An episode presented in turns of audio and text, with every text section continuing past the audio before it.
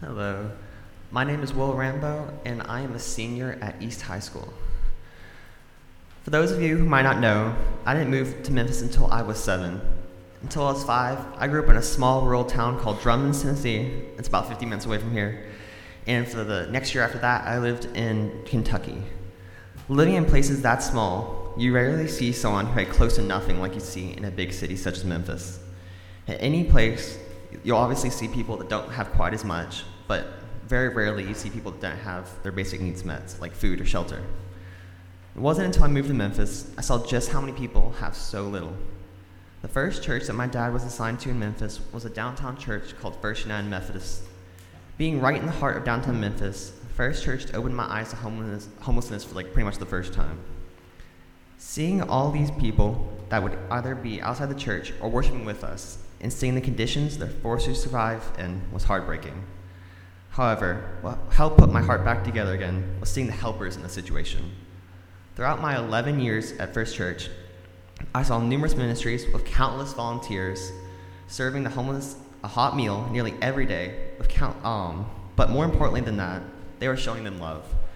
They would learn their names, talk with them, and pray with them while giving them the meal they so needed, satisfying not only their physical needs, their emotional needs as well. For years, I witnessed this while I would interact and come to know quite a few um, of our friends on the streets. It wouldn't be until 2019 that I'd get involved myself. One particular ministry that served from our church was the Urban Bicycle Food Ministry. For those of you who may not know, UBFM is a homeless ministry that serves hot meals to our friends in downtown Memphis and the surrounding area every Wednesday night and Saturday morning. When I say every Wednesday night and Saturday morning, I mean it. We've ridden in pouring rain, freezing temperatures, and everything in between. It started in 2012 as just one guy making burritos out of his home and riding downtown all by himself. Since then, it has grown to a thriving ministry in multiple cities around the country. UBFM was based out of a building our church owned, so for years I would see what they were doing. In the summer of 2019, my dad and I joined on our first ride, and few things have impacted me and my faith more. We would ride one or two Wednesdays a month, and, for, and each time I couldn't wait to ride again. We did this for several months, but when COVID hit, like so many activities, we couldn't do anymore. For so long, I wanted to start riding again, but due to it being a close contact activity and seeing so many people and also having a baby in the house, um, couldn't really do it again for two more years. And this takes us to the summer of last year where I joined again. And since then, I've been riding nearly every Wednesday night. While you can easily see how much good UBFM does for others, I want to talk about how much good it's done for me in my faith. While serving at UBFM, I've seen people going through things that no person should ever have to go through. I've seen men, women, and even several children not having a place to sleep, not knowing where the next meal is coming from, and even having their few possessions they have left stolen from them. What's beautiful, though, is that despite all of their they're struggling with, many of these same people have an unwavering faith in God like I've never seen before. This, the, this Wednesday, for example, a man named Paul Paul just got told by the city that he has to move out from the underpass he's living in, and they provide him no place to go, no idea what he can do next. And so he just does not know what to do. But Paul said something I won't forget. He said that he wasn't afraid because God knows exactly when it's his time for him to join him in heaven. Until that day, God's going to protect him. Seeing his and so many others' faith, despite their circumstances, has strengthened my own faith in an enormous way. It's helped me to see how strong God's love is and how He's with us no matter what's going on. Serving all of our friends without a place to call home has changed the way I trust in God, helped me through my own struggles. So I may be giving them a meal, they're giving me so much for the more, and for that I couldn't be more grateful. Thank you.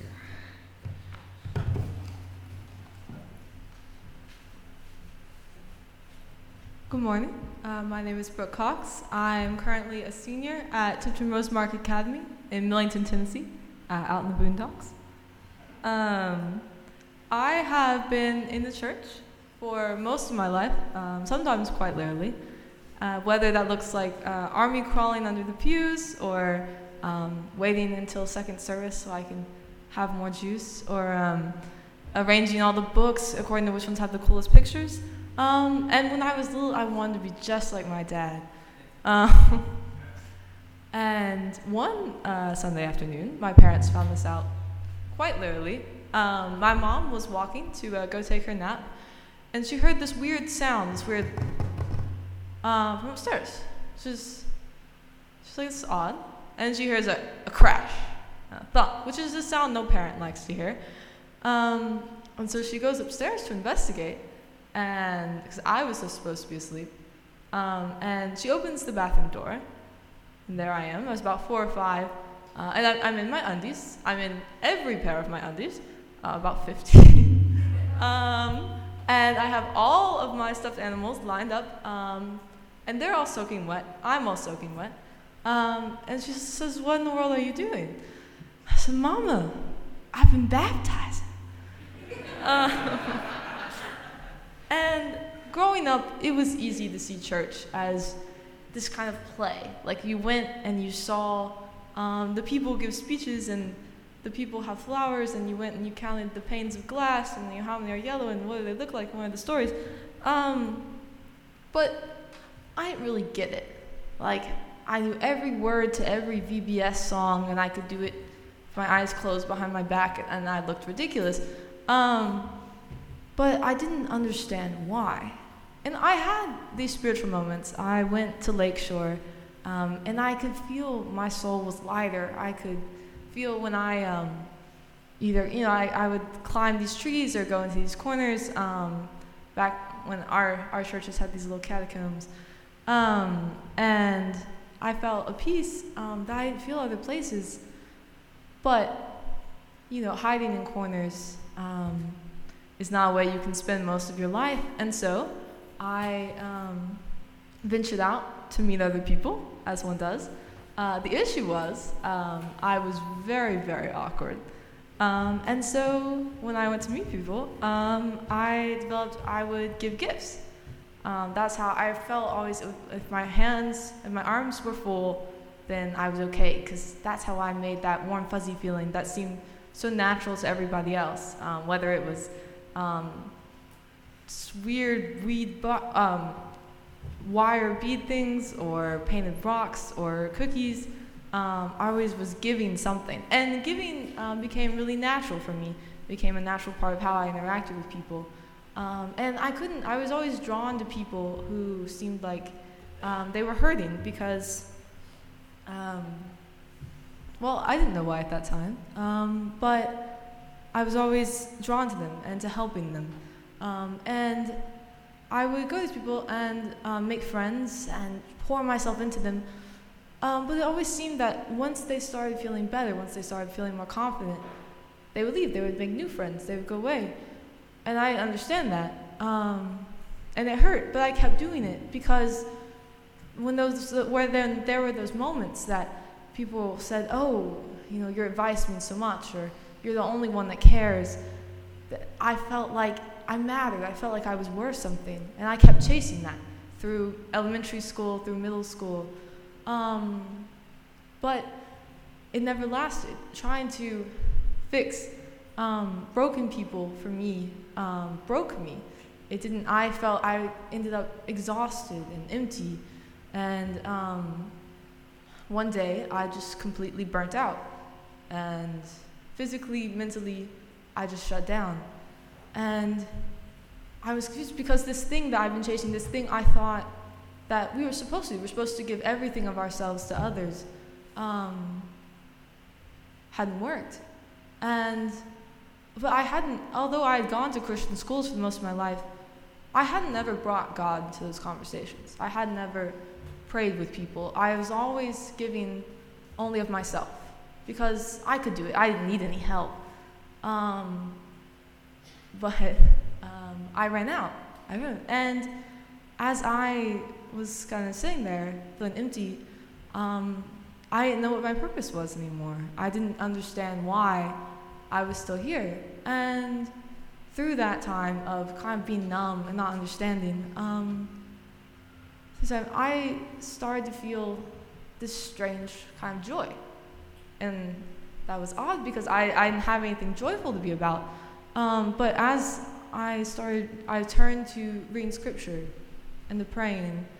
And for whatever reason, there was something in my chest that started sustaining me and started replenishing all that stuff I had given away.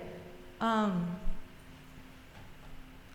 and I think it's natural for us to want, we pursue happiness and we pursue comfort because that's what we're told, you know, that's what you should aim for. Um, but it doesn't last. It doesn't, it's not an achievable goal because it's not a permanent goal. Um, but um, looking for that joy um, is where I found um, my way to give back, to help. And I didn't understand because as, as I was just giving of myself, I wasn't giving what I had been given. And God wants us to give, uh, God's put our help in others. He's given spiritual gifts. Um, Nicodemus, Jesus says to Nicodemus, flesh gives birth to flesh, and spirit gives birth to spirit. And flesh fades, but spirit continues on um, and births spirit. And um, you ask, where does our help come from? Um, our help comes from the Lord um, because uh, maker of heaven and earth. And we are um, put on, we're, our purpose is to make our earth look like heaven. And so the gifts that we've been given, the help that we've been given, um, whenever we come together in that spirit, whether it's at church or at dinner or playing softball for the best softball team, um, we're there um, in that spirit to help each other, to give um, and make that place look more like heaven, like home. Um, and so, um, although I felt like I needed to find happiness, to find comfort, um, it's not necessary to live a, to be happy, to live a good life. Um, but it is necessary to be joyful, uh, to be at peace, and to have these things in your chest that can't be changed by anything outside of it, and that empower you to give and give and help and help and see that uh, joy come alive in others. And that's where I put my hope. And so when I ask myself now, um, when people look at me, are they looking for love in the right place? And I hope I can say yes, because they're looking at the love in me.